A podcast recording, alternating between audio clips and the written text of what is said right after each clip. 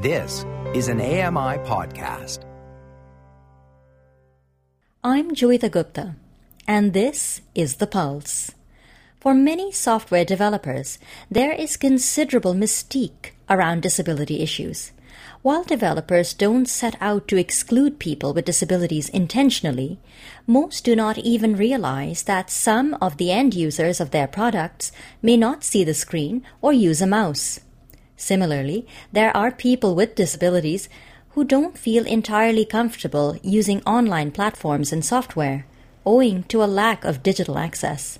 But there is scope for growth and dialogue as accessibility and technological design function as a universal and public good. Technology influences every aspect of our lives, so there is a critical need to make technology accessible, inclusive, and user friendly. Today, we discuss Global Accessibility Awareness Day. It's time to put your finger on the pulse.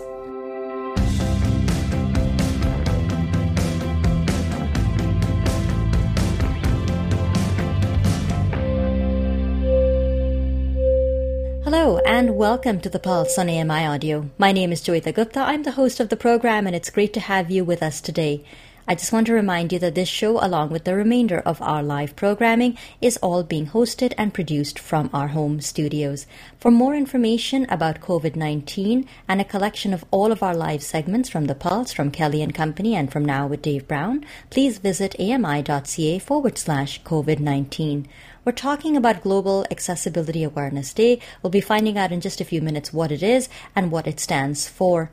My guest today is Jennison Asuncion, the head of Accessibility Engineering Evangelism at LinkedIn and co founder of Global Accessibility Awareness Day, which takes place on the third Thursday of May.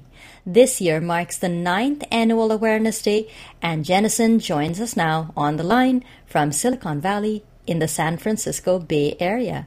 Hello and welcome to The Pulse. It's great to have you on the program. Thank you for having me. And if I may add to your introduction of me, I'm also a proud Canadian. Ah, that is uh, very to, important. Yeah, I moved here from Toronto. Yes, indeed. Much love fact, to Toronto. Yes, and, and in fact, uh, the other co-founder of Global Accessibility Awareness Day, Joe Devon, uh, is actually uh, born Canadian as well. So you have two Canadians who co founded Global Accessibility Awareness Day. Making waves, my friends, making waves. so tell me a little bit about Global Accessibility Awareness sure. Day. What is it? happy to. So the, the premise of the day is dedicate, let's dedicate this one day, which is the third Thursday of May, to think about, to talk about, uh, to experience digital access and inclusion. Um, for, for most of your audience, it's probably like a given that uh, I, am a native screen reader user, so we, you know, most of us are using and living in that world. Uh, however, as you mentioned, the software developers and designers uh, and, and, people designing games and all that kind of stuff, in the main, they typically don't think of people with disabilities and impairments. So th- we wanted to have this day um, to really focus on this. And really, the target audience are people who don't necessarily know much about, if anything at all, about different uh, disabilities or impairments. And what is a screen reader? I mean, I, I know for again for us, it it probably might sound funny, but there are people out there who actually still don't know that people who are blind use computers or yeah. mobile phones.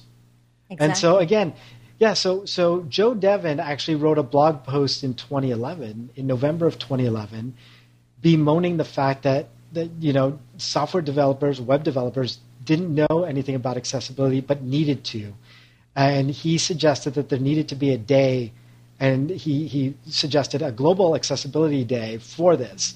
He published the blog post. I didn't know who he was. I was living back in Toronto at the time.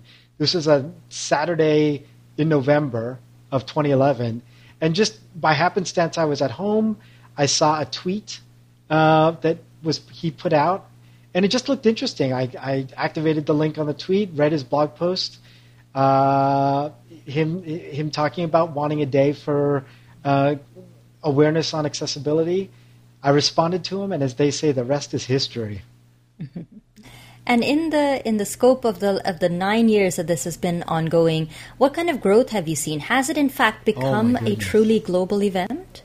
It absolutely has, uh, and this is totally. Uh, Joe and I still pinch ourselves, uh, being so amazed how this picked up because we, we we didn't even know in the first year like how this would be accepted or anything like that, and we just literally chose a random date in May.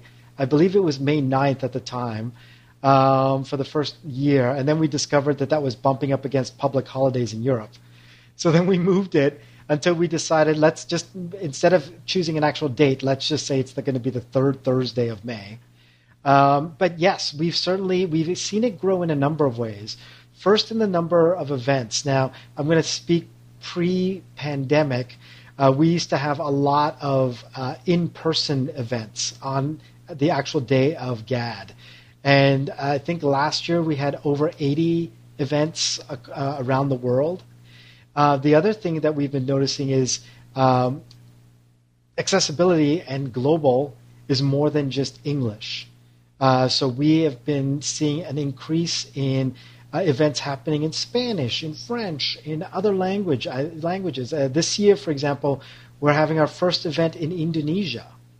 So we're seeing those things. We're seeing um, a, a, an uptick in uh, the interest in the gaming industry around Global Accessibility Awareness Day. So there's a lot of activity and conversation happening around people with disabilities and gaming, as well as education, e-learning, and and different uh, technologies used in education. So from our from our humble beginnings in 2012, where we had I think like 11 events, uh, we went up to 80 events last year. This year's a little different, obviously, with with uh, our realities. A lot of virtual events, but what's nice about that is people who aren't who may not have been possible for them to attend an in-person event just because they had to work or uh, the timing was off or whatnot. Everything is now online. So if people go to Global Accessibility Awareness globalaccessibilityawarenessday.org and check the events uh, page, you can see all of the virtual events that are out there now. But Jennison, it's fair to say that we don't just want this to be an issue that people focus on one day out of the year. So, to what extent have you felt that uh, this concept of universal design and inclusivity and accessibility has permeated the zeitgeist or has really uh, become a part of the consciousness of developers and software engineers? Sure. I think, I think in the last, I would say more so in the last three, four, five years, um, that has been more the case. Um, certainly in terms of inclusive design, uh, and designers. Um, well, one thing to point out is, of course, Toronto is home of uh, uh, the Institute of um, at, at OCAD University. They've got a master's in inclusive design. So, inclusive design as a discipline is now being taught, uh, which is great. Uh, there's much more um, opportunities for engineering students to learn about accessibility uh, in colleges and universities. We need a lot more of that, but that's becoming a lot more of a topic of interest. So I would say absolutely. Uh, at, at, companies uh, that that are making a commitment to accessibility, there's an understanding that this has to be, you know, accessibility has to start in the design phase, and so absolutely a lot more discussions. We're seeing a lot more of the design community uh, getting involved and, and, and, and understanding their role in making things accessible. Because once they, you know, if a designer makes their part of the puzzle accessible, when they hand it over to the engineer, it's just that much easier for the engineer to know what to do to make things accessible as well. So I would say to get back to your original question around do I do I see this as a as growing in, in, in knowledge and such? Absolutely. I'm speaking to Jennison Asuncion, who is the co founder of the Global Accessibility Awareness Day. Jennison, I was going to not talk about the pandemic, and yet here we are. I, I just want to briefly touch on it because sure. so many of us, with or without disabilities, are now relying on the internet to do such essential things as grocery shopping, to do our jobs from home, or even to go to mm-hmm. school. So, with that context, is there an argument to be made for universal design and access in technological design actually being less of a speciality issue and more of a public good? Absolutely. Well, when you think about it, everyone is now working from home. And we are seeing the benefits of, of that for, for, for everyone.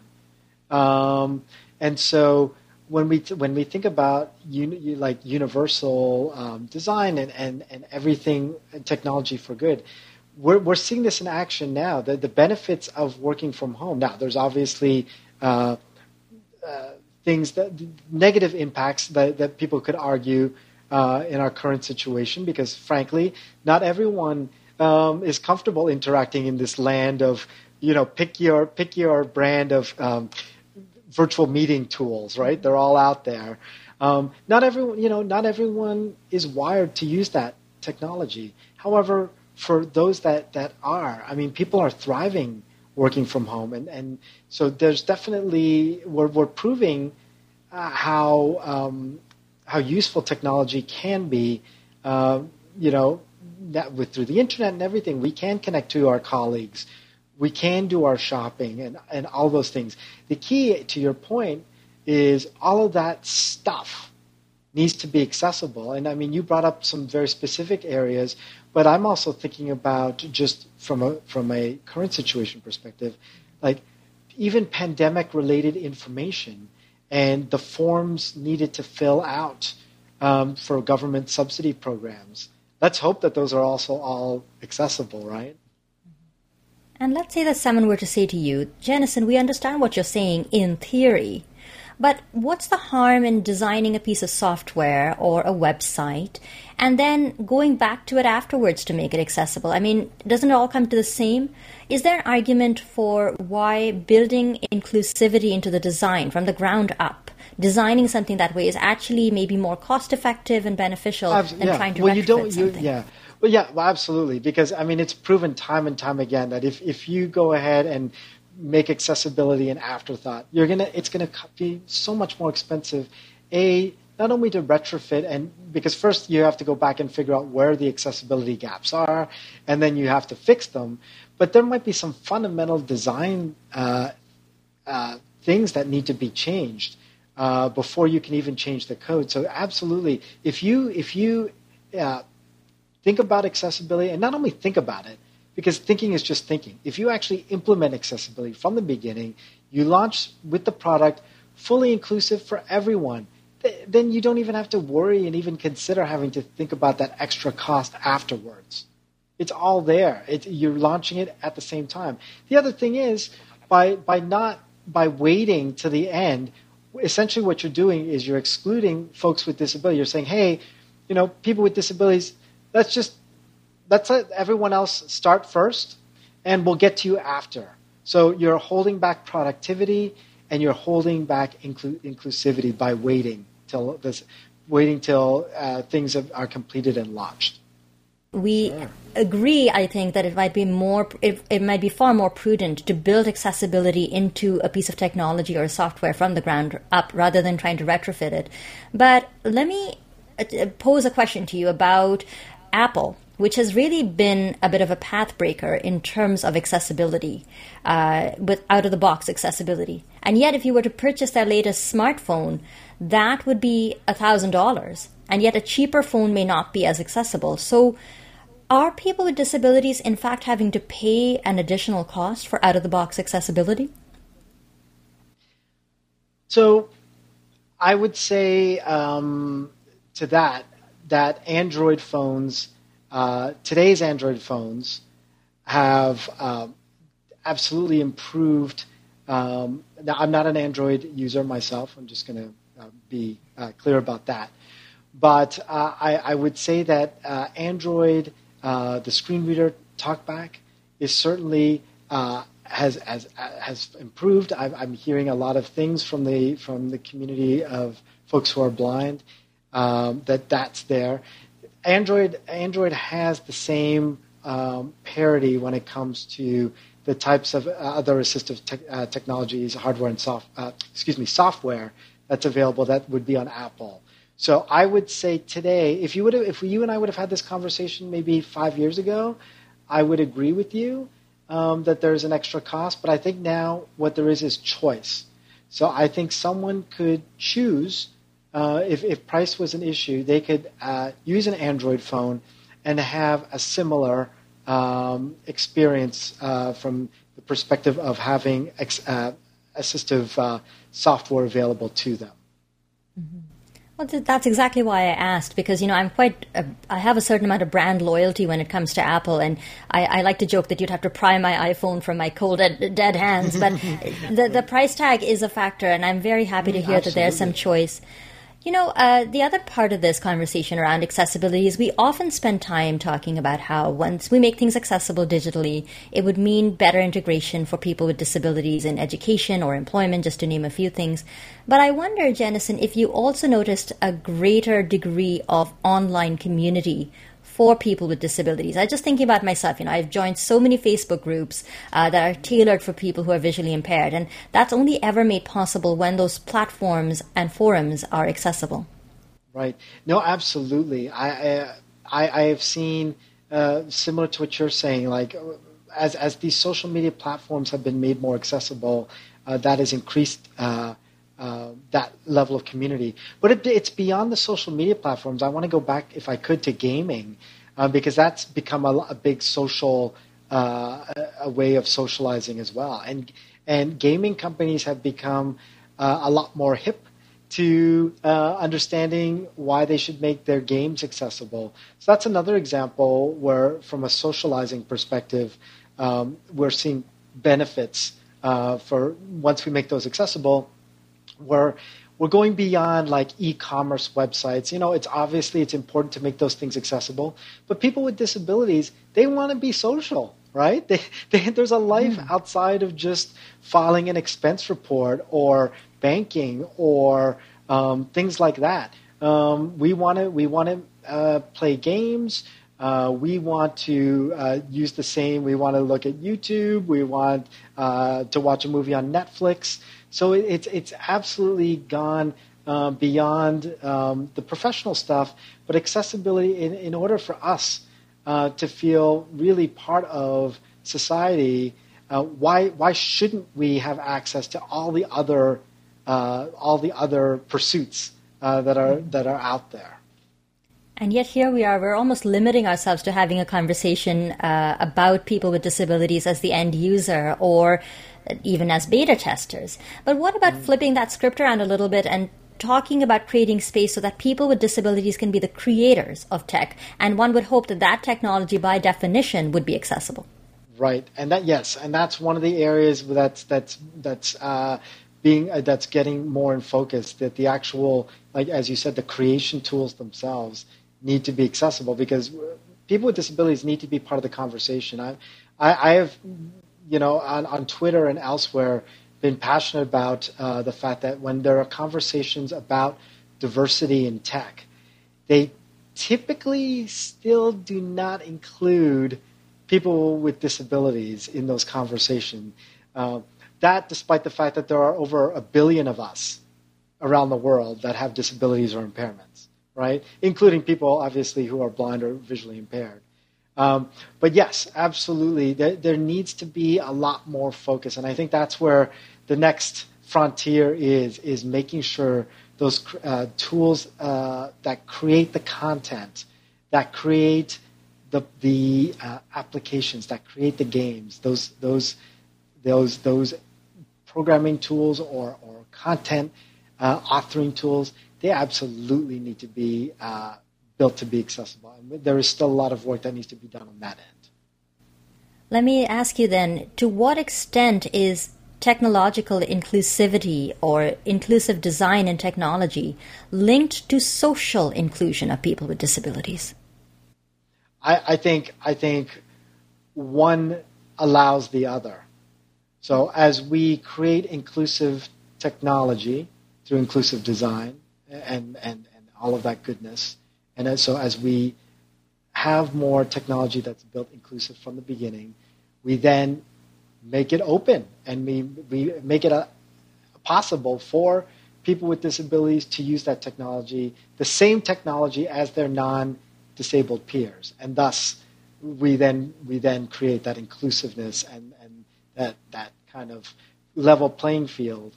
Um, but what I will uh, what I do want to say also though is there is absolutely a difference between a piece of technology can be accessible, but is it usable is a different question. So mm-hmm. the sweet spot is something that's not only accessible but it's usable by people with disabilities as well.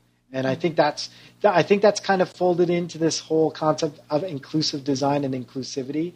But I just wanted to call out the fact that you know it's not good enough to just say, oh, that thing is it, we we built it to be accessible. No, it has to be accessible and usable.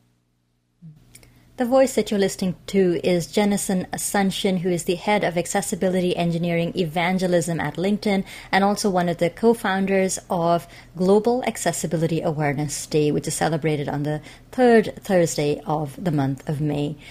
So, Jennison, I know you're very passionate about technology and the benefits that it brings to the lives of people with disabilities, but I'm just curious are there limits to what you can accomplish with technology?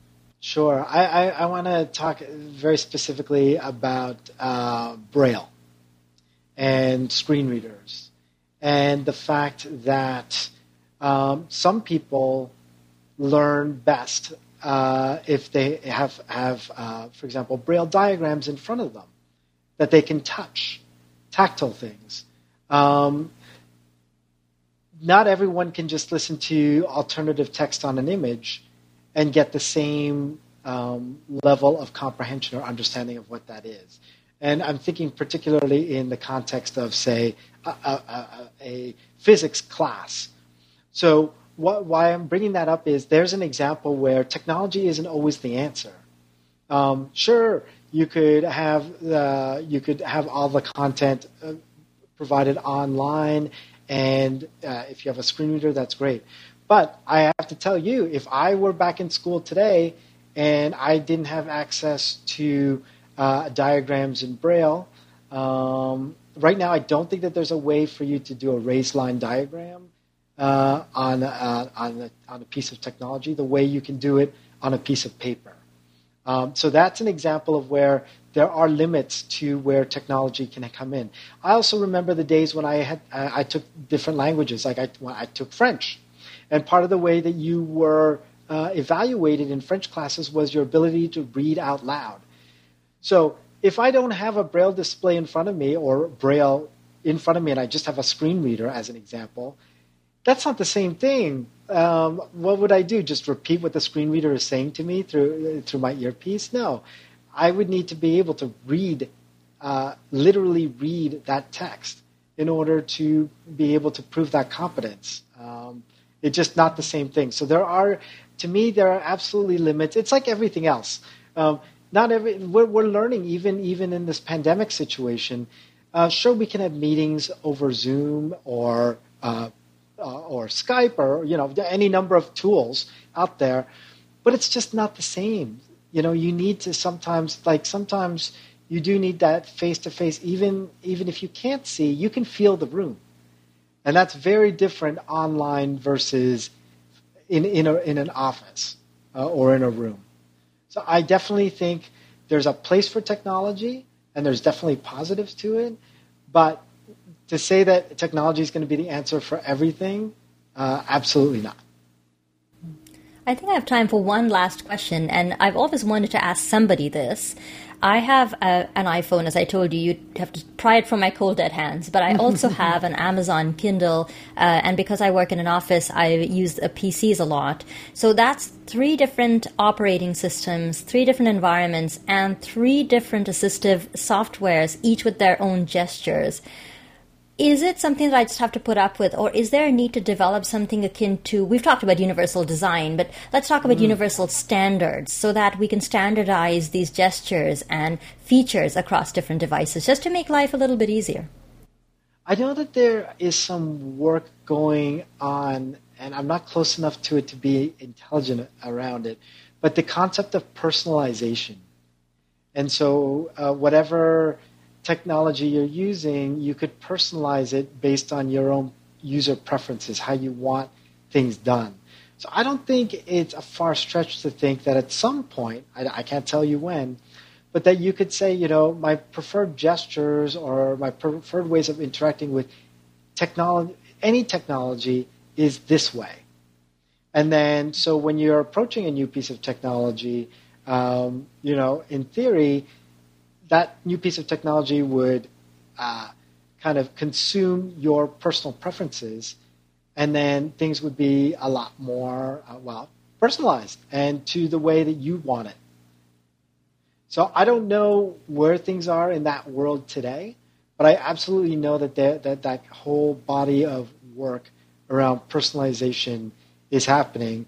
Um, and one, uh, and I, to be totally honest with you, one good place to, to check in about that is is the Inclusive Design Research Center at OCAD University in Toronto.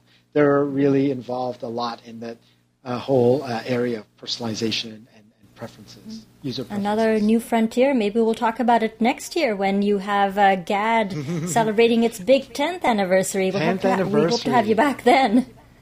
Well, thank you very much for your interest. And everyone, uh, for more information, please check out uh, www.globalaccessibilityawarenessday.org.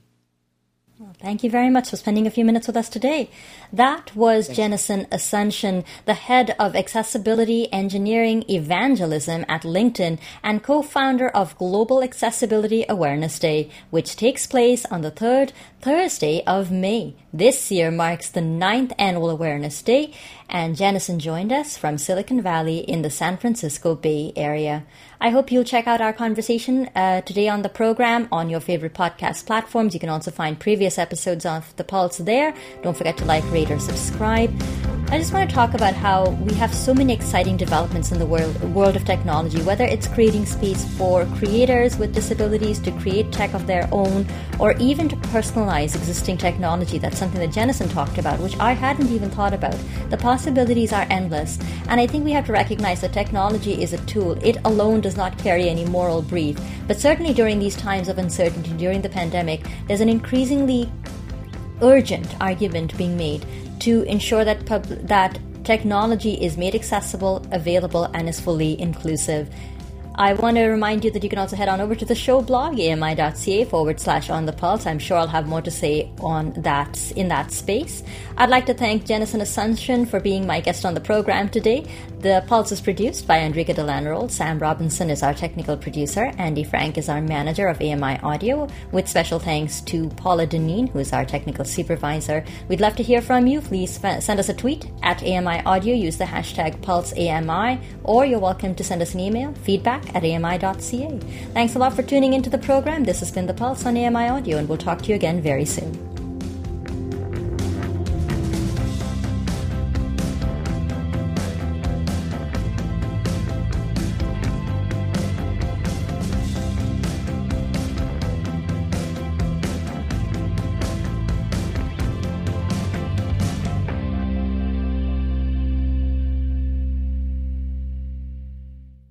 This was an AMI podcast. For more accessible media, visit ami.ca.